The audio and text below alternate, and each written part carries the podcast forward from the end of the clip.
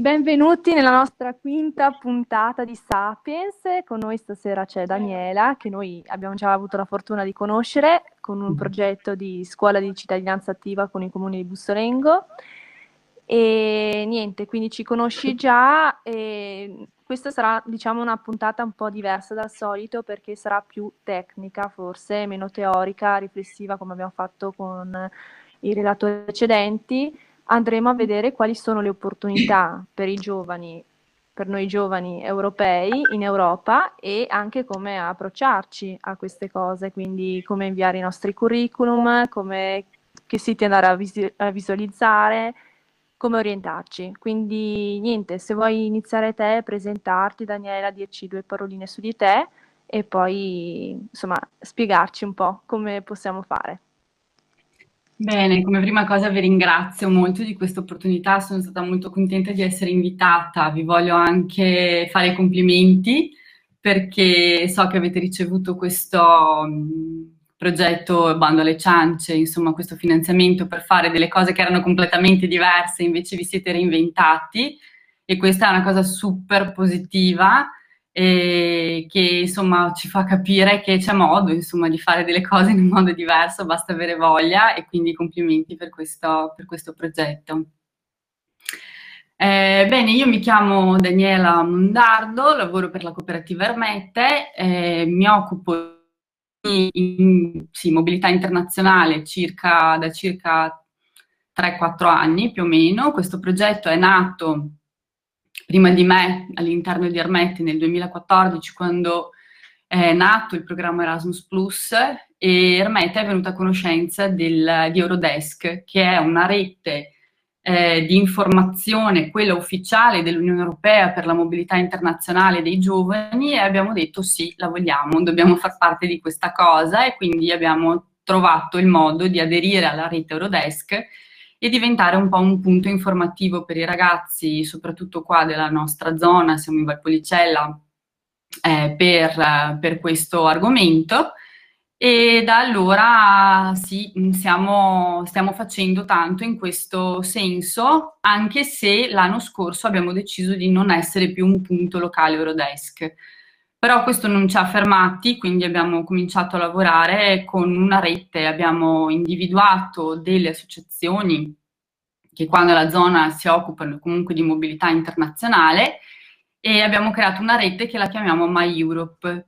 E, ehm, quindi nonostante non siamo più ufficialmente un punto informativo, lo siamo forse quasi ancora di più perché abbiamo messo insieme altri soggetti che lo fanno e portiamo avanti tutta la nostra conoscenza di questo tema in questi anni in cui siamo stati un punto Rodesk, che magari dopo ci, cioè, vi, vi, spiego meglio. Ecco. Quindi io eh, quello che faccio è quello, cioè, dico sempre ai ragazzi che mi cercano che non siamo un'agenzia, quindi noi non, non organizziamo niente, non riusciamo a, non so, prendere un pullman e mandarvi in giro per l'Europa o un aereo e mandarvi via, però eh, abbiamo appunto, eh, scusate, conosciamo la strada per farvi arrivare là.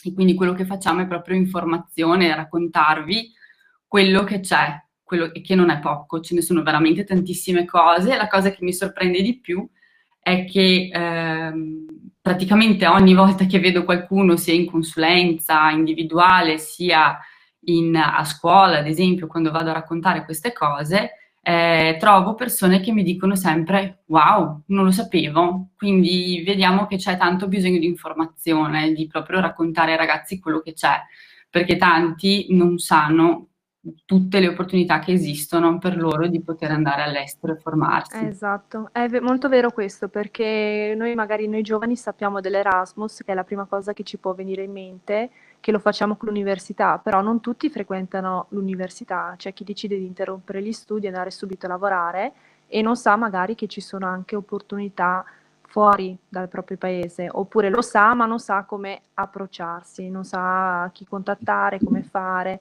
Infatti, se una persona volesse uscire per cercare lavoro, tu che cosa gli diresti all'interno dell'Unione Europea? Come, dove andare, chi cercare, dove inserire un curriculum e quant'altro? Esatto, una delle cose che succede spesso, che vedo tanto, è che mh, questo è un primo approccio e cosa fanno di solito i ragazzi? Eh, vanno dal cugino che abita in un altro paese, che conosce qualcuno e magari partono così, no? Con la speranza di trovare un'opportunità. E funziona, eh, nel senso che a volte effettivamente uno ha eh, quella fortuna di trovare la strada giusta.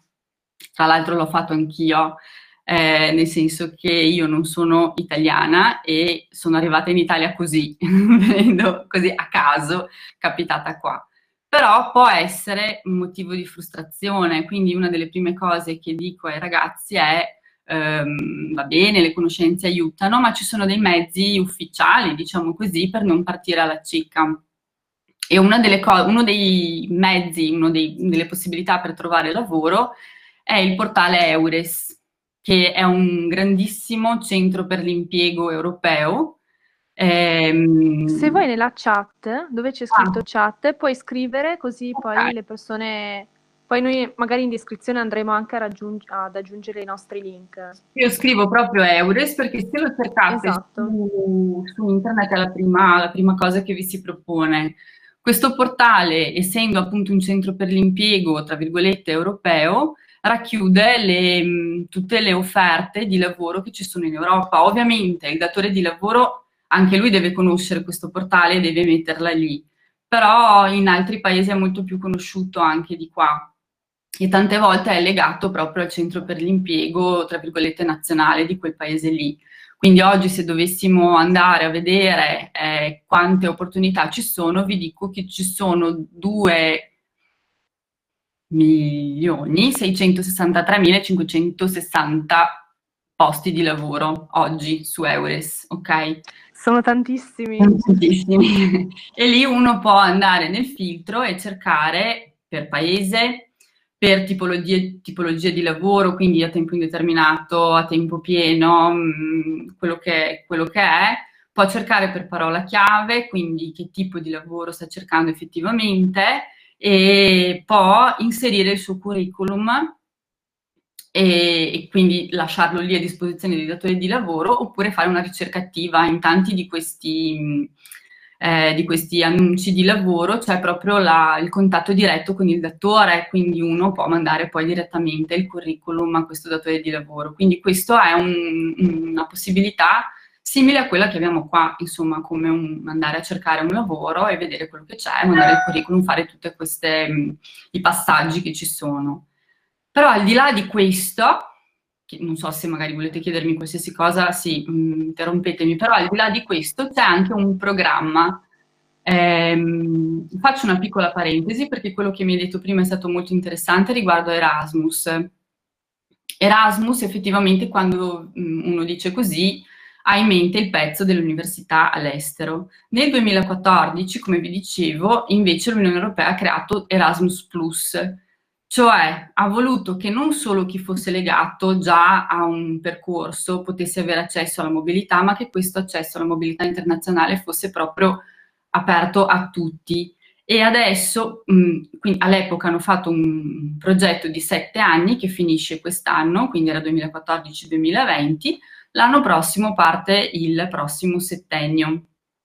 Quindi per questo prossimo settennio cioè eh, la parentesi è che i fondi dedicati a questo programma sono stati raddoppiati e al di là di questo eh, proprio l'obiettivo dell'Unione Europea è quello di abbattere ancora di più queste barriere di classe, di appartenenza a qualche gruppo, quindi la mobilità è proprio estesa a tutti, tutti, tutti. Eh. Dimmi. No, sì, scusi se ti interrompo, infatti Adesso è un po' che non ci sentiamo, Daniela, anche io adesso ho trovato e fra poco dovrei partire per Covid permettendo per la Grecia. E infatti è stato molto complicato perché la gente non capiva come mai io partissi con Erasmus, però al di fuori dell'università. Cioè non, non capivano molto bene questo, questo passaggio. E, però sì, quello che dici tu è, è fondamentale, il fatto di eh, ampliare il range perché magari se prima comunque devi conoscere qualcuno che era fuori o comunque avere di base dei soldi per partire, adesso è molto più facile perché in realtà è, costo, è a costo zero, quindi sì, sì. chiunque può prendere e dire ok, io vado a fare un'esperienza in Francia, in Danimarca, in Grecia, quello che vuoi, a, a costo zero, quindi è accessibile veramente a tutti. E, e quindi ecco, questo è, è, uno dei modi anche per sentirci un po' più europei che è proprio gratis. Esatto, esatto. L'obiettivo principale dell'Unione Europea è esattamente questo e, e è un po' anche mh, banale se ci pensi, però effettivamente quello che l'Unione Europea vuole è dare ai giovani questo senso di appartenenza all'Unione Europea, perché tanti ragazzi danno per scontato il fatto che non serve il passaporto per andare in un altro paese europeo, il fatto che abbiamo la stessa moneta, il fatto che siamo comunque nell'Unione Europea. E invece questa cosa non è così scontata, o quantomeno non è stata costruirla, e quindi l'idea è proprio quello di dare ai giovani questa sensazione di appartenere a qualcosa di più grande che non il proprio paese. E un'altra cosa interessante del programma Erasmus Plus è che non riguarda solo i paesi appartenenti all'Unione Europea, ma anche quelli limitrofi e anzi direi soprattutto anche quelli limitrofi, quelli confinanti, per appunto dare l'opportunità a questi giovani dei paesi che sono confinanti e sono magari in processo di entrare o vorrebbero partecipare, eh, stessa, per dare a loro questa stessa sensazione, cioè qual è l'importanza di far parte di questa, di questa Unione Europea, perché dovremmo far parte anche noi e cosa ci guadagniamo? E quindi anche questo è un incentivo. E, so, e anche il fatto che hai detto bene te Giorgio del fatto che sia gratuito, quindi una volta all'università in qualche modo dovevi già essere in quel percorso lì, quindi eri già un privilegiato in un certo senso, no? O anche quando c'erano eh, il, eh, Leonardo o altri programmi legati alla scuola, eh, anche lì c'era. Invece adesso è molto più mh, ampio, molto più libero e deve essere gratuito sempre, quindi tutti i costi sono coperti questi, da questi finanziamenti.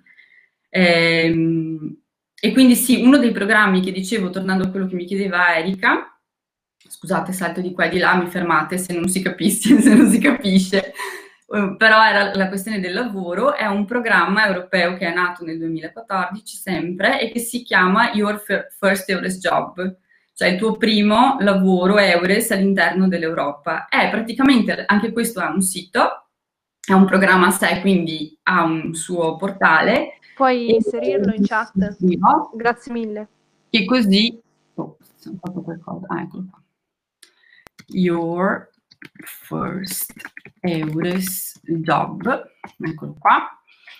E, e questo quindi, è per il lavoro, giusto? Esatto, questo è un programma specifico per il lavoro, mentre il portale Eures è a sé, è questo centro per l'impiego ampio, qua invece dietro c'è un programma, questo vuol dire che ha un portafoglio suo, quindi ci sono degli investimenti specifici per questo programma. Eh, funziona più o meno nello stesso modo, però questo ha un collegamento diretto con il nostro centro per l'impiego. Ad esempio qua in zona c'è una consulente di Orforstores Job a Villafranca, che, nel eh, centro per l'impiego di Villafranca, che mh, può dare una mano a chi vuole entrare in questo programma a fare il match con i datori di lavoro. In questo caso ci sono due possibilità, eh, o si fa il match eh, da soli perché si entra nel portale e si trova fatalità il, il, datore di lavoro che sta offrendo quella vaga e si riesce a fare questo passaggio, eh, e se no effettivamente, ma anche, anche, facendo così si va da lei, si va comunque dal, dal consulente, però lei ha l'accesso diciamo a un database più ampio e quindi può anche lei essere d'aiuto in questo match e dal momento in cui si trova questo datore di lavoro che è disposto a fare ad esempio un colloquio per vedere se voi siete adatti a questo posto, eh, il programma può aiutarvi economicamente. In che modo? Eh, mm, adesso in questo momento sappiamo che insomma non è mh, mm, proprio semplice, ma il programma prevede che si possa andare in quel paese lì a fare il colloquio, il primo colloquio di lavoro con, coperti dal, dal programma, quindi la persona non deve spendere i soldi neanche per il colloquio. Se questo lavoro, se, se si prende il lavoro, se si viene accettato, eh, il programma copre anche il primo mese di spese, quindi ti dà un budget per sopravvivere il primo mese finché non ti viene dato il primo contratto, il primo stipendio. Eh, poi se ci sono, ad esempio, se c'è la necessità di validare dei titoli di studio, c'è anche quello come, come copertura dei soldi e inoltre per un periodo che può andare dai tre mesi, sei mesi, si può fare un corso di lingua anche gratuito in quella della lingua del paese dove stai andando. Quindi è un aiuto economico per riuscire insomma ad, avere, ad arrivare proprio a questo posto di lavoro che può essere anche a tempo determinato, non è necessario che sia a tempo indeterminato per partecipare del programma, però l'aiuto economico dietro c'è, quindi uno non va da solo, ecco. Ma eh, questa, questa, cosa è possibile farla anche se magari hai fatto tipo, non so, io adesso ho fatto un progetto con eh, ESC, il Corpo Europeo di Solidarietà, poi posso fare un ulteriore progetto EURES? Sì. Oppure no? Ok. L'unico progetto che è una volta nella vita è quello che, di cui parli te, che è il servizio volontario europeo, giusto? Quello è l'unico che infatti è, diciamo, lo fai una volta sola e dopo non puoi più farli. Per tutti gli altri non ci sono limiti. E Il questo... limite per Your First Service Job è dell'età, che è fino a 35 anni ed è quello che è l'età più alta, perché di solito è fino a 30 anni anche. Sì, l'ho visto. Diamo il benvenuto Ciao, a Filippo ritardatario. Ciao a tutti, scusate il ritardo. Ben ritornato Ciao. tra di noi. Comunque, volevo chiederti invece, adesso che Giorgio ha tirato fuori la questione, mi è venuta la curiosità, eh, di cos'è questo volontariato che, che farà Giorgio, in che cosa consiste? Mm. che mi è suonato molto... Allora, io mi spiego però... Cosa vado a fare, Daniela? Dimmelo. dopo voglio sentire da lui perché sono curiosa anch'io. Eh, okay. Il servizio volontario europeo è, diciamo, il...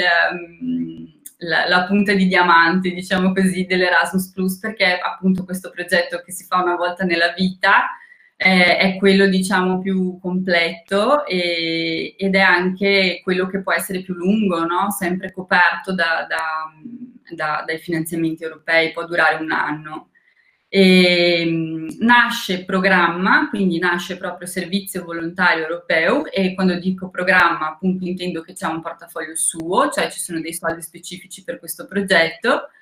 E, e poi lungo questi sette anni eh, è stato inserito in una nuova progettualità che l'hanno chiamata, era sperimentale, poi alla fine ha funzionato, hanno deciso di tenerla, che si chiama Corpo Europeo di Solidarietà eh, faccio la parentesi sul corpo europeo di solidarietà, eh, che è appunto un, um, adesso diventa un programma a tutti gli effetti, prima era un progetto, dove non c'è spazio solo per il volontariato, ma c'è spazio anche per il lavoro. Quindi hanno voluto, siccome il servizio volontario europeo era appunto questo anno all'estero, quindi si andava a fare volontariato, ma era un tempo determinato, loro hanno capito che invece del, de, c'era dello spazio per il lavoro perché all'interno di associazioni che fanno comunque volontariato, che sono di tutti i tipi, dall'ambientale a quella con i bambini, a qualsiasi cosa, eh, può esserci spazio per invece um, prendere proprio come lavoratore una persona che arriva da un altro paese perché ha delle competenze per fare quello. E quindi il Corpo Europeo di Solidarietà ha queste due tranche, diciamo così, uno può applicare per volontariato o per lavoro. Eh, e quindi hanno poi messo il servizio volontario europeo all'interno della parte di volontariato del Corpo Europeo di Solidarietà. Sembra un po' complicato, è un po' un gioco amministrativo, se vogliamo dirlo, per gestire un po' i soldi. Ecco. Però il servizio volontario europeo, appunto, è, è un programma che ti permette di appunto andare a fare qualsiasi cosa, nel senso che vi dico, c'è proprio di tutto, dal Santuario degli Orsi nel Kosovo, che è una che mi piace sempre tirare fuori perché è una cosa super particolare, alla scuola di barca vela in Grecia, alla scuola di surf in Portogallo, alle situazioni dove hai enti che lavorano con i disabili, con i bambini, con l'ambiente in generale, quindi c'è un po' di tutto. Sono associazioni locali come tante che possiamo conoscere anche noi qua nella nostra zona, che scrivono un progetto all'Unione Europea e dicono io nella mia associazione vorrei ospitare una persona che arriva dall'estero, che sta con me un anno, che mi dà una mano, che fa quello che faccio io. Eh, e che al di là di fare quello che faccio io, poi va a parlare ai giovani della mia città dell'internazionalizzazione, quindi va a parlare con loro di quello che è, di quello che sono i progetti e le opportunità europee, perché ne sta facendo una, quindi è quello che ne sa di più e è un peer-to-peer perché se io vi dico questa cosa che sono vecchia ha un senso, se ve lo dice un vostro amico ha un altro senso, ecco, quindi quello è un po' il gioco. E questo, quindi quando, un, quando si sceglie un, un, progetto di questo tipo si, si, sceglie proprio conoscendo già la durata finale, quindi non vai lì un po' a caso e dici ah magari se mi piace resto di più, no, c'è una, una data per iniziare, una data per finire, che può andare dai due mesi a un anno. Ed è tutto coperto, quindi viaggio di andata e ritorno, vitto alloggio, corsi di lingue, formazione là, ehm, il tutor che vi segue, il mentore che è quello che vi dirà invece qual è il bar più figo del posto, dov'è il supermercato più economico, insomma qualcuno che vi aiuta a inserire anche nella, nella società e eh, poi, vabbè, si lavora, si lavora, si fa quello che fa l'associazione, però con tanto tempo libero anche l'opportunità, è eh, l'idea è che proprio questa sia un'opportunità per vivere quel posto lì, per conoscerlo un po' meglio. E sì, quindi... Io ho visto anche opportunità che eh, andavano anche sull'ordine delle settimane. Eh, per esempio, mi ricordo questa ad Ankara che era di tre settimane, mi pare, una cosa del genere. Quindi veramente molto short e di queste potevi farne invece due, mentre quando andavi via più di tre mesi potevi farne una volta solo nella vita, questi short term project ne, ne puoi fare due volte. Esatto, esatto, perché insomma è stato troppo poco, quindi puoi, puoi fare qualcosa di più, però funziona così. Alla fine cosa hai scelto te? Qual è quello che... Cosa vai a fare allora? Raccontaci. Io sono, sono andato, cioè, ho fatto un botto di colloqui. E perché anche lì dopo eh, per ogni associazione mm, che contatti eh, devi fare un colloquio per essere, per essere preso, devi inviare il tuo curriculum, la tua motivation letter. E fra i tanti colloqui alla fine sono riuscito a entrare in un'associazione greca eh, che lavora a Salonicco e si preoccupa di ambiente. E andrò lì nove mesi e dovrei partire fra molto poco, però sai mai, adesso c'è sta cosa eh, del Covid, quindi sono, sono, un po' in attesa. Però è vero, cioè, mh, ho avuto anche qualche... Allora, intanto mi hanno sempre risposto in tempi molto brevi e quindi molto bene. E soprattutto mi hanno già messo in contatto con eh, il tutor, che ho avuto la fortuna di essere anche una ragazza italiana, eh, sarda di Cagliari, mi pare e che era, che era lì e appunto eh, infatti gli ho chiesto anche dei bar la sera dove andare, cose, le cose essenziali praticamente. esatto. Il colloquio, I colloqui online sono molto carini, cioè allora all'inizio non sapevo niente, eh, cioè non, eh, bazzicavo un po' di inglese ma non sapevo bene come neanche atteggiarmi ai colloqui online in una lingua straniera, poi figuriamoci. E quindi mentre all'inizio ero lì sì, mi chiamo Giorgio e penso che tipo i primi due, uno in Polonia, l'ho ripetuto due volte, mi chiamo Giorgio, tipo in mezzo, perché non capivo se avevano capito, quindi un po' un casino. E però dopo il decimo che fai, vi assicuro che cominci a, a ingranare e, e poi ti, ti prendono. Va bene anche farne tanti. sì, questa è una cosa che dico sempre ai ragazzi di non scegliere il progetto della vita, ecco, perché insomma è facile entrare, non è detto, cioè Giorgio è un esempio, ma ce ne sono tanti altri eh, che magari ad esempio una ragazza che era passata da noi aveva fatto il servizio civile da noi e, finito, e, e si occupava proprio dello sportello di Eurodesk, finito il giorno dopo lei ha applicato per la Finlandia perché insomma ha parlato di viaggiare per l'Europa per un anno, quindi non vedeva l'ora di partire. E, e, l'hanno presa subito, probabilmente perché la Finlandia un anno attirava un po' meno, ecco, magari della Grecia, lei infatti era in questo posto eh, in questa mm, foresta, mm, adesso mi sfugge qual è il, il, il, mm, la vegetazione che c'è lì in Finlandia, insomma, però lei ad esempio ah, c'è anche il trasporto locale che vi danno eh, gratuito per spostarvi, insomma, lì dove siete, lei aveva una bicicletta perché non è che si poteva, cioè non c'erano i, i, gli autobus, era in un posto abbastanza sperduto, però d'inverno non poteva usarla perché la strada eh, attraversava questa, questo parco, questo bosco dove c'erano gli orsi, quindi era meglio evitare.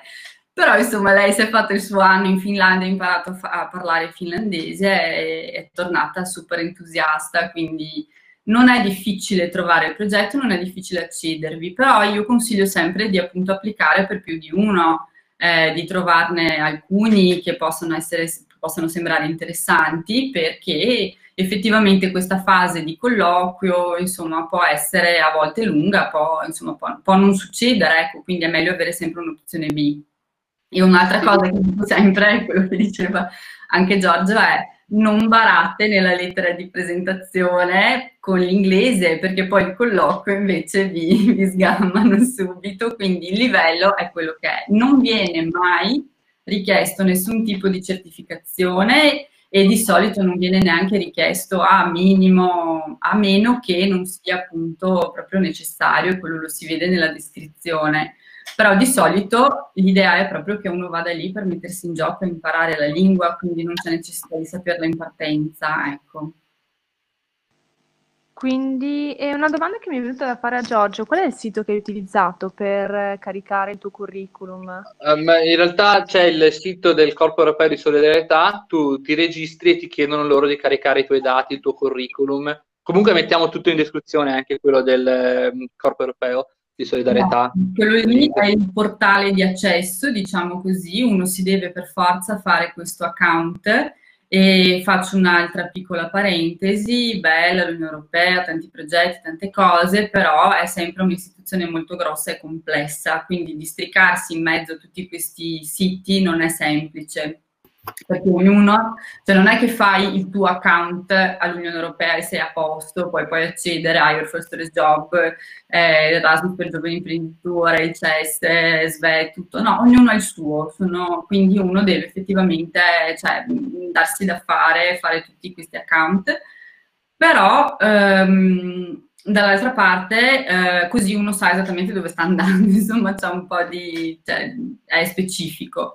E al di là di quello c'è poi un sito che, mh, mm, che, è il portale europeo per i giovani, che questo è dove c'è, scrivo anche questo, che è dove c'è il database per um, andare a trovare questi progetti europeo per i giovani. Io avevo fatto una domanda proprio su questo, cioè io sono un giovane italiano che vuole fare un'esperienza, quindi mm-hmm contiamo anche diversi tipi di giovani.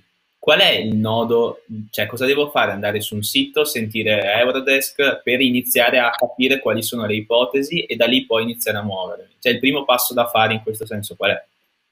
Io uso sempre come punto di riferimento mh, esattamente il sito di Eurodesk, che è questo, Eurodesk è una rete europea quindi ci sono punti Eurodesk in tutta l'Europa, era già una rete da, fino dal 1997, era una rete di informazione per i giovani in generale, quindi con il 2014 l'Unione Europea ha scelto questa rete perché appunto era molto capillare come mh, rete ufficiale per l'informazione sui suoi programmi. Quindi il portale, e si chiama tra l'altro quasi uguale, si chiama Portale dei Giovani, quindi questa è la partenza proprio, portale dei giovani. È un sito quindi fatto da Eurodesk Italia, quindi per italiani, scritto in modo potabile, trasforma tutto questo casino che c'è nei siti istituzionali in qualcosa di molto più eh, capibile, diciamo così, e eh, lì si trova, questo sito è proprio diviso in studiare, volontariato, lavoro, viaggiare e all'interno di ogni sezione ha eh, sia le opportunità, mh, diciamo, eh, highlights in questo momento, sia le guide. Quindi uno può partire da lì appunto, voglio fare l'au pair e non so da dove partire. Su questo sito c'è la scheda au pair nel, e che ti spiega che cosa vuol dire, come funziona, ehm, quali sono i siti da andare a vedere. Ho, ho sentito che esiste il servizio europeo, eh, servizio volontario europeo, però non so bene che cos'è. Quindi lì c'è proprio la scheda che spiega che cos'è il servizio volontario europeo e qual è il sito dove andare a vedere. Quindi lì effettivamente c'è un po' la strada delle mattonelle gialle del mago di Oz, un, mattoncino dietro l'altro e si riesce a capire più facilmente come, come muoversi.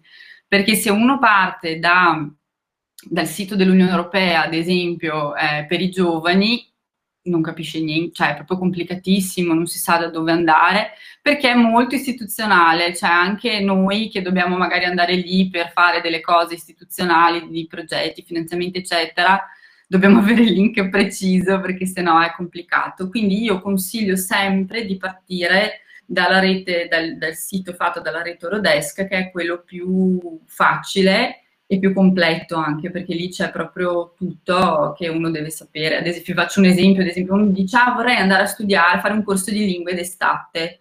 Eh, come si fa? Allora lì se tu scrivi corso di inglese d'estate su Google ti viene fuori il mondo e uno non sa cos'è affidabile o non è affidabile. invece lì c'è in questo sito del portale dei giovani, c'è proprio la scheda di ogni paese dell'Unione Europea che un po' dice com- com'è il paese, quanta grande, quanta gente c'è, come sono, com'è il sistema sanitario, delle informazioni di base così che magari sono anche in più. Però poi c'è il sito di riferimento di quel paese lì per andare a studiare la lingua, quindi c'è le università che fanno corsi per stranieri, ci sono dei link dove uno può andare un po' a capire eh, e trovare le prime informazioni, che sono tutte quelle che trovate lì, sono affidabili, sono cose che sono state insomma certificate, diciamo così, quindi uno può andare tranquillo e sereno che non ci sono fregature, ecco. E come dicevo invece nel portale mh, europeo per i giovani, che è quello invece istituzionale dell'Unione Europea, eh, Lì si trova il database invece per i progetti SVE, quindi i servizi volontari europeo, avevo aperto prima per vedere cosa c'era, eh, oggi ci sono, vediamo quanti ci sono oggi, 776 opportunità di SVE aperte. E quindi ce ne sono, insomma, nonostante la situazione che stiamo vivendo, eh, i, i, progetti ci sono, le associazioni hanno continuato a scrivere, sono stati approvati e sono lì, eh, quindi uno può andare a vedere, scegliere e poi fare un po' come sta facendo Giorgio, cioè fa il suo percorso e poi resta in attesa per capire se la partenza può essere fatta o no, però in teoria eh, tutto, tutto, procede, ecco, non, ci sono, non, ci sono, problemi che arrivano dall'alto, ecco, non hanno bloccato l'Erasmus, come dire, no? Sono progetti che però sono un po', forse adesso c'è più difficoltà a farli, perché con la storia del Covid eh, non è proprio il massimo. Però sicuramente dall'anno prossimo, se le cose dovessero migliorare, avete tutte queste possibilità. Anzi, perché anche Giorgio, eh, sono tante, sì. Eh, eh, io conosco un sacco di gente che, come hai detto all'inizio, prende parte, non so, io ad esempio ho un'amica che è andata in Australia, aveva la famiglia lì, dei parenti, è andata in Australia, poi è andata a lavorare nel, nella ristorazione, sono tanti che lo fanno, poi da lì vanno a farsi giretti in Thailandia, così. Però cioè se uno magari ha studiato o fa, ah, magari non ha solo studiato, però si è fatto anche un corso per diventare un bravo barista, non lo so, oppure ha studiato all'università e vuole, eh, non so, ha studiato magari ingegneria, vuole fare comunque un'esperienza di lavoro, questo forse è più, insomma, fa proprio al suo caso, cioè al suo caso perché sa come orientarsi e... Eh, come fare. Però la mia domanda è perché io ho delle persone che conosco che vivono in altre regioni e loro mi hanno chiesto se noi dovessimo delle, avere delle domande, non sappiamo a chi rivolgersi, cioè a chi rivolgerci. Possiamo contattare questa Ermete oppure Danie- Daniela oppure in altre regioni ci sono dei, insomma, persone come voi che sono competenti e che sanno ehm, eliminare i loro dubbi e rispondere alle loro domande? I punti Eurodesk, ad esempio, in Italia sono circa 150, quindi sì, ce ne sono tanti, si può andare direttamente nel sito di Eurodesk, ad esempio, e cercare il punto locale più vicino e, e quindi avere accesso diretto a una persona della propria zona che magari può aiutare queste persone a capire come muoversi. E quindi sì, o comunque insomma, se proprio non dovessero trovare, io ci sono perché non, non ci sono problemi, sono qua e quindi basta, basta scrivere e, e provo ad aiutare. Però sì, ci sono, come questa rete è molto ampia, ripeto, noi ci siamo staccati formalmente dalla rete, però non ci sentiamo così staccati, nel senso che poi quello che gira, in, la, la, informazione che gira è lì per tutti, no? Quindi noi forse abbiamo avuto la fortuna di avere accesso e sapere bene come funziona e allora la usiamo, però eh, la, il, diciamo, il, il, centro nevralgico di Eurodesk Italia è eh, in Sardegna e, e, da lì poi ci sono tanti punti locali come lo eravamo noi in tutte le regioni, quindi dovrebbero riuscire ad arrivare, avere accesso senza problemi. Perfetto, e invece una domanda che mi è venuta in mente adesso. Se io non volessi partire per l'Unione Europea, mi viene un colpo di matto e dico non ci vado, Voglio fare dei progetti in Italia, c'è la possibilità di farli? Ci sono dei progetti che si fanno, si fanno in Italia dove però ho la possibilità di conoscere magari persone che vengono da altri paesi oppure no? Sì, ci sono, ci sono, anzi eh, il Corpo Europeo di Solidarietà ha una cosa bellissima che è la possibilità, e vi vedo voi, un bel gruppo di giovani attivi, che potrebbe essere il, il terreno giusto, di scrivere da soli un progetto di solidarietà per il proprio territorio e quindi riuscire a fare qualcosa anche con i finanziamenti del Corpo Europeo di, Solidar- di, di Solidarietà all'interno del proprio territorio. C'è la possibilità eh, di eh, invece fare qualcosa eh, al di là di quello che sono i programmi, di quello che è il programma Erasmus che io trovo particolarmente interessante eh, e uno di questi enti fa parte della nostra rete che è Lunaria, eh, che sono i campi di volontariato internazionale. Eh, I campi di volontariato internazionale sono una realtà, secondo me, molto, molto valida. Non sono coperti dal programma europeo, per cui in genere ci sono dei costi, ma sono veramente piccoli e, e danno la possibilità appunto di andare sia all'estero ma come dicevi bene te, anche stando in Italia, con gruppi internazionali a fare dei lavori. In questo caso eh, si parla di progetti a breve termine, quindi di solito una settimana, dieci giorni, quindici, e si va effettivamente a fare qualcosa con le mani. Mm, qua spesso sono progetti legati all'ambiente, quindi non so, il ripristino di un sentiero, la pulizia di un rifugio, la costruzione di qualcosa eh, noi, ad esempio, qua in Valpolicella abbiamo ospitato per tre anni dei gruppi così, ehm, organizzati da Lunaria, in cui abbiamo ricevuto ragazzi di tutto il mondo. La prima volta è stata a Marano di Valpolicella, e se qualcuno di voi conoscesse Malga Biancari, eh, lì nella Malga ci sono delle panchine, delle staccionate, sono state costruite da questi ragazzi eh, che sono stati una settimana ospiti nella scuola elementare di, di Valgatara. L'anno dopo invece hanno, sono stati a San Pietro e hanno sistemato anche lì delle staccionate, hanno lavorato con il comune e l'anno dopo invece sono stati al Gabanel, che è la casa che noi abbiamo confiscato, cioè che noi abbiamo preso in, in gestione, noi Ermette, che è stata confiscata alla mafia nel comune di Bussolengo e stiamo lavorando su questa casa da un paio d'anni per trasformarla in un bike hostel e quindi l'estate scorsa abbiamo ospitato questo gruppo di ragazzi da tutto il mondo che sono stati lì una settimana ad aiutarci nella costruzione dei mobili perché i mobili del hostel lo stiamo facendo in autocostruzione con i progetti di Bruno Lunari e hanno pulito la piscina, c'è una grandissima piscina in questa casa, quindi hanno potuto anche passare un bel tempo divertendosi nel, nel tempo libero. Eh, e quindi sì, questi sono dei progetti molto interessanti perché sono brevi, però effettivamente, eh, come ben sapete voi giovani, possono nascere tantissime cose in una settimana, quindi a volte capita appunto di fare, di creare dei legami che poi ti restano insomma per sempre e se non altro, non so, conosci qualcuno di un altro paese dove puoi andare poi a fare anche una vacanza low cost o cose di questo genere. Eh, però l'obiettivo è sempre quello di creare rete, fare nuove conoscenze, imparare nuove cose e questi però non solo eh, in Italia, ma qua si può andare in tutto il mondo. C'era un progetto l'anno scorso che mi ha fatto sorridere che era in Giappone e nel periodo natalizio e il lavoro era appendere le lampadine di Natale nella, per le strade o insomma da qualche parte.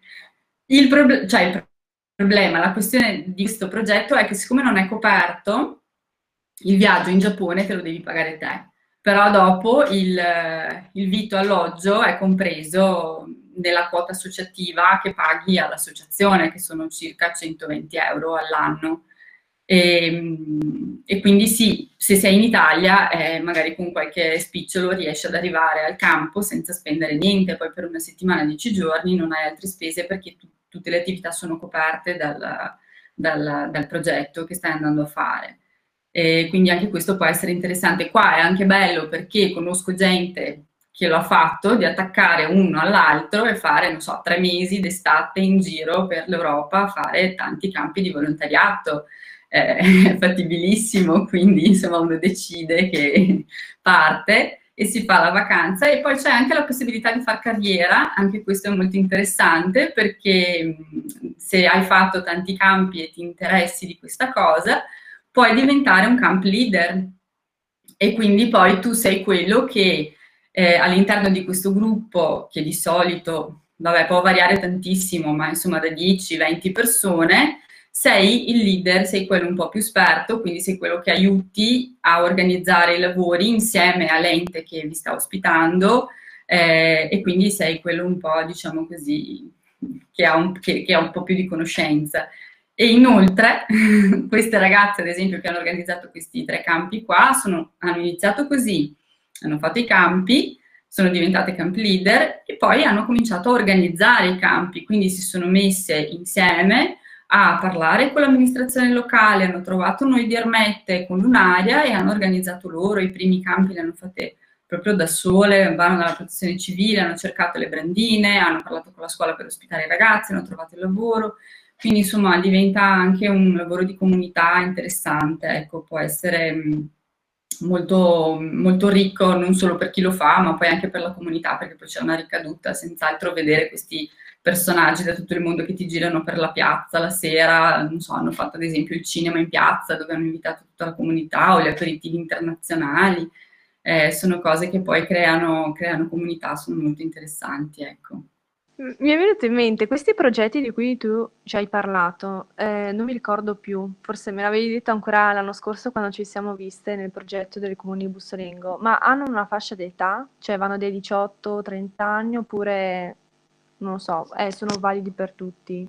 Non hanno assolutamente nessun limite di età, anzi, cioè proprio se guardate nelle schede dei campi dove nei database c'è scritto proprio, allora c'è il limite di età, diciamo, quando sono per minorenni, quindi cercano di tenere i minorenni separati dai maggiorenni, però in genere poi va dai 18 ai 99 anni, ecco, non ci sono, non ci sono limiti di età. 18-99 il limite di età, rientri.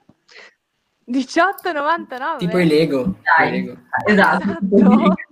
Cioè, se hai 100 anni non puoi praticamente. Oddio, 18,99 per i Lego è complicato. Eh, cioè, eh beh, certo, certo. I Lego quelli seri però. Ah, beh, è uscito un Lego fighissimo che io vorrei prendere, quello di Harry Potter. Però costicchia, ragazzi.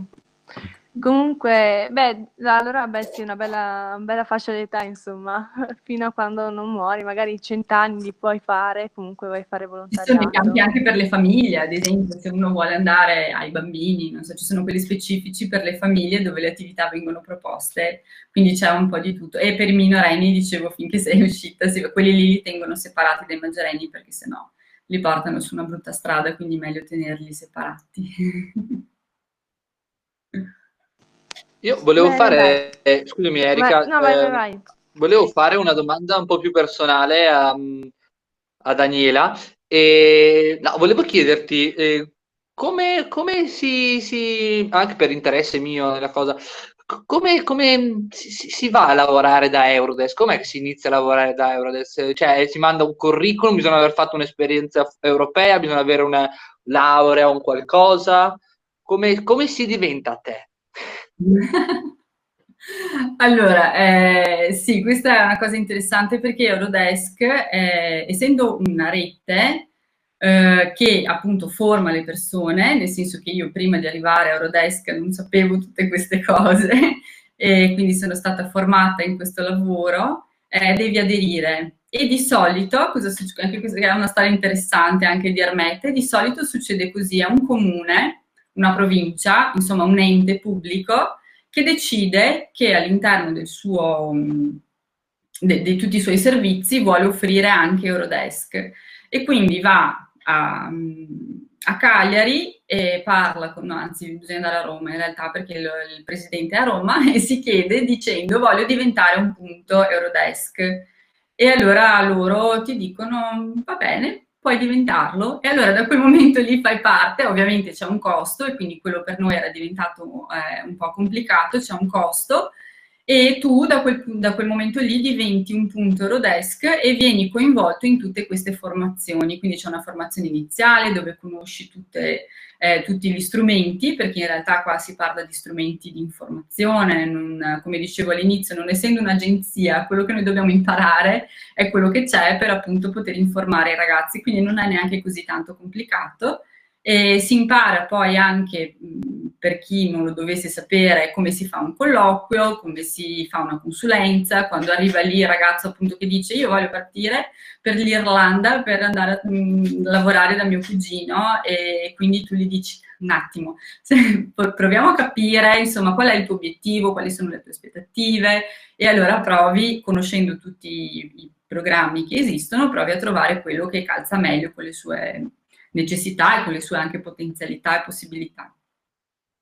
E, e, quindi di solito il l'iter è questo, insomma ci deve essere dietro un ente che decide di mh, pagare sostanzialmente per far parte di questa rete. Eh, noi all'epoca, siccome le cooperative, lo sapete, sono abbastanza squatrinate, insomma non, non abbiamo soldi, ci servono, insomma, anzi ci servono i finanziamenti, noi abbiamo, una, abbiamo creato una rete nella rete. Noi siamo andati da tutti i comuni della Valpolicella e abbiamo detto vogliamo fare sta roba, è una figata, però ci servono i soldi. Quindi tutti i comuni, invece di metterci l'ammontare totale, hanno messo un pezzettino e hanno dato la gestione a noi. E quindi siamo riusciti ad avere questo progetto per un po' di anni.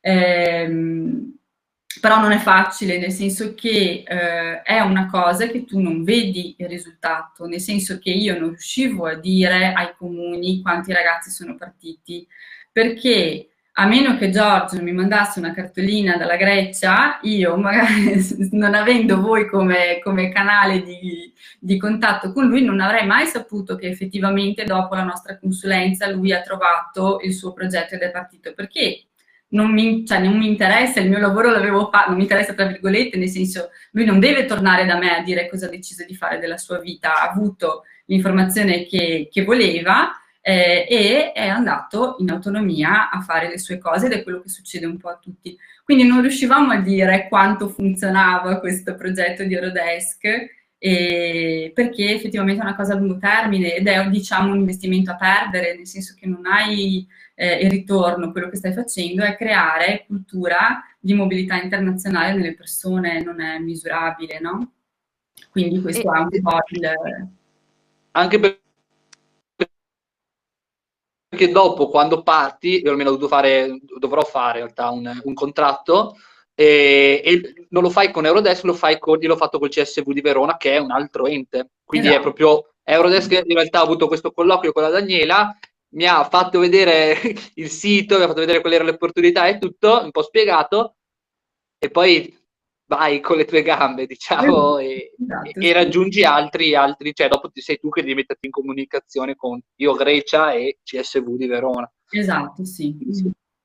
Sì, sì, esatto. Quindi sì, quello che si fa in questo campo è proprio dare informazione, cioè dire ragazzi partite, andate a vedere cosa c'è di fuori del vostro giardino, ma poi non è detto che veniamo a sapere chi ci è andato meno, sono cose che magari vedremo cambiamenti nella società, se questo, cioè come dicevamo prima, no? la gente pensa ancora che Erasmus sia legato all'università, nonostante Erasmus Plus abbia sette anni di vita, non è, non è ancora così conosciuto, quindi è proprio un lavoro lento che, che, va fatto anche attraverso, probabilmente quello che succederà a te, Giorgio, è dire quando torni, e questo succede di solito ai programmi europei, eh, raccontalo. Quindi si chiede, ad esempio, noi cerchiamo di mh, trovare delle persone che abbiano fatto, o in genere chi torna, soprattutto dagli scambi che sono più brevi e dove ci sono ragazzi più giovani, di chiedere a loro che quando tornano di andare nella, nella loro classe a dire cosa hanno fatto, di andare a scuola, non lo so, di trovare un'opportunità per raccontare com'è andata e quindi far vedere ai ragazzi cosa succede. Questo una, e poi quello che vai a fare là, come dicevo prima, oltre a fare quello che fa l'associazione greca, sarà anche arrivare dai ragazzi lì di, di, quel posto e dire cosa stai facendo, per cui magari loro dopo tornano, cioè vanno da un'altra parte. Quindi proprio questo lavoro di, di rete, di diffusione delle informazioni in, in, rete è un po' l'obiettivo anche del programma europeo, che non è che si deve autosostenere perché quello c'è nell'Unione Europea, ma deve, deve essere divulgato, insomma la gente deve sapere che c'è. Il fatto che, ehm, appunto vedete risultati a lungo termine e magari i ragazzi poi non venivano da voi a dirvi sono veramente effettivamente partito per Grecia o per Germania, Francia, quello che è, questo vi ha penalizzato per quanto riguarda i finanziamenti poi dai vari comuni? Cioè che non vedendo una lista di nomi e cognomi magari hanno deciso di darvi meno soldi? Sì, purtroppo, purtroppo sì. Ehm ma semplicemente perché il comune ragiona in termini di, sì, de- deve mantenere in piedi l'amministrazione, no? quindi c'è una, insomma, è una modalità di ragionamento che ovviamente non è così lineare come possiamo credere noi, però sì, eh, se un servizio ha, eh, dimostra i risultati, eh, allora magari è meglio se investo lì invece che in un altro in cui ci devo credere perché poi in quel caso lì ci dovevano credere in tanti, no? quindi era anche più complicato perché dovevano mantenere la rete in piedi. E quindi noi abbiamo deciso eh, di staccarci da, da, Eurodesk, che era il diciamo, costo più ampio di questa cosa, cioè dovevamo pagare la, l'adesione alla rete, però come Ermette abbiamo deciso di continuare a investire su questo, quindi non abbiamo più finanziamenti dei comuni, ma come cooperativa troviamo all'interno dei nostri progetti, dei diversi progetti che facciamo in tanti ambiti, sempre la possibilità di mettere dentro un pezzettino di questa cosa, quindi alcune ore del mio lavoro, diciamo così, vengono finanziate da altri progetti. E allora riusciamo a non mollare e, e continuare a fare informazione. E in più abbiamo deciso di fare questa cosa che appunto è stata ancora, diciamo, più bella per certi versi, che è stato mettere in rete tutte queste persone quindi il CSV anche fa parte della nostra rete, c'è un'associazione di Dosso Buono fatta da ragazzi come voi che sono partiti per fare degli scambi e si sono innamorati della cosa e hanno creato un'associazione che adesso ospita, organizza e invia dei ragazzi sia per lo SVE sia per lo scambio che si chiama Oriel. Eh, super, sono molto attivi, quindi sempre che c'è qualcosa, insomma, siamo insieme. C'è anche Lunaria, come vi dicevo, che ha sede a Roma e queste ragazze qua della Valpolicella eh, che hanno sempre organizzato i campi, quindi sono con noi. Eh, in tanti nostri progetti abbiamo provato a inserire, ad esempio, la realizzazione di campi internazionali, quindi siamo anche promotori di questa cosa, cerchiamo per quanto possiamo di organizzare dei campi e dare ai nostri giovani l'opportunità di avere accesso a questa cosa senza magari anche appunto dover, dover uscire di casa. E in più, in questa casa che vi dicevo prima, il Gabanel, eh, sarà appunto un bike hostel eh, perché mh, abbiamo deciso così facendo uno studio di quello che poteva diventare questa enorme villa e, mh, perché Bussolengo eh, è, è inserito in questa ciclovia che parte dai paesi nordici e va fino a Malta in realtà fino, passando da Venezia, quindi mh, si passa da Bussolengo facendo questo tragitto e quindi ci sembrava molto interessante. Eh, insomma, vabbè, ci è sembrato eh, un'opportunità di, di, di attività, insomma, lavorativa, diciamo così, il bike hostel, dove ovviamente non lo facciamo per, per essere un hostel, ma per inserire dentro dei progetti sociali, quindi è un progetto ponte in realtà per ragazzi con, um, difficoltà di inserirsi nel mercato di lavoro che possono fare, utilizzare eh, l'hostel per fare ponte per entrare nel mondo del lavoro. Ma al di là di quello, una grande parte di questa casa sarà adibita a mh, formazioni. Quindi quello che pensiamo noi è che possa essere un posto per ospitare scambi che arrivano qua in Italia e quindi possono stare lì, dormire lì, fare il progetto lì, fare le formazioni e anche far nascere altre progettualità, quindi tutta questa rete è coinvolta in questo, quindi anche da qua cerchiamo di mh, trovare i fondi per mantenere sempre il, la mobilità internazionale al centro delle nostre azioni, perché crediamo che sia fondamentale per i ragazzi. Una cosa che dicevi prima, Erika, che mi ha colpito è questo, che tante volte i ragazzi si trovano formati o comunque con un botto di cose sulle spalle, di, di conoscenze, di competenze, non sanno come spenderle, allora vanno via a mh, mm, lavare i piatti, cioè non ho niente contro questo lavoro, però è proprio, si vede proprio che in queste situazioni è a volte un, un punto di arrivo che non era quello che si aspettava di fare, proprio un ripiego, no? E invece tutte queste conoscenze, tutte queste competenze possono essere utilizzate, possono essere un qualcosa in più quando si va all'estero. Si può andare a fare un progetto di mobilità aggiungendo a, questa, a questo bagaglio di conoscenze la, tutta la conoscenza che ti può dare andare a vivere da solo in un altro paese per conto tuo, in cui ti devi arrangiare, in cui ti devi, devi metterci la faccia, devi darti del tuo e sicuramente torni a casa con un altro senso di responsabilità, con un altro senso di tolleranza, insomma con una, sicuramente una visione diversa anche di te stesso, non solo di quello del mondo, no? l'obiettivo è un po' quello. E quindi noi crediamo molto, io come orientatrice che credo molto in questo tipo di esperienza come possibilità di trovare la propria strada. Ecco, invece di fare, che ne so, dirai io non sono pronto quando esco dalla, dal, dal, liceo o da, insomma, dalle scuole superiori, da quello che è per andare all'università. Ci credo che uno non è pronto, non è facile essere pronto in quel momento lì, insomma, non abbiamo ancora capito bene chi vogliamo essere da grandi. E quindi perché no prendersi sei mesi, un anno e andare a fare qualcosa che poi è veramente utile, no? che ti torna in tasca tanto. E per dopo scegliere, perché allora magari lì all'estero, non so, ti sei dato da fare, hai imparato che sei una persona organizzata, che ti piace lavorare all'aperto, che ti piace lavorare con la gente, non lo so, capisci tante cose quando riesci a metterti in gioco e quindi questo può essere sicuramente una possibilità. Poi ci sono quelli come me che non tornano più, eh, vabbè, però insomma il, succede, però magari perché vuol dire che magari perché ha trovato la sua strada, ecco, può essere.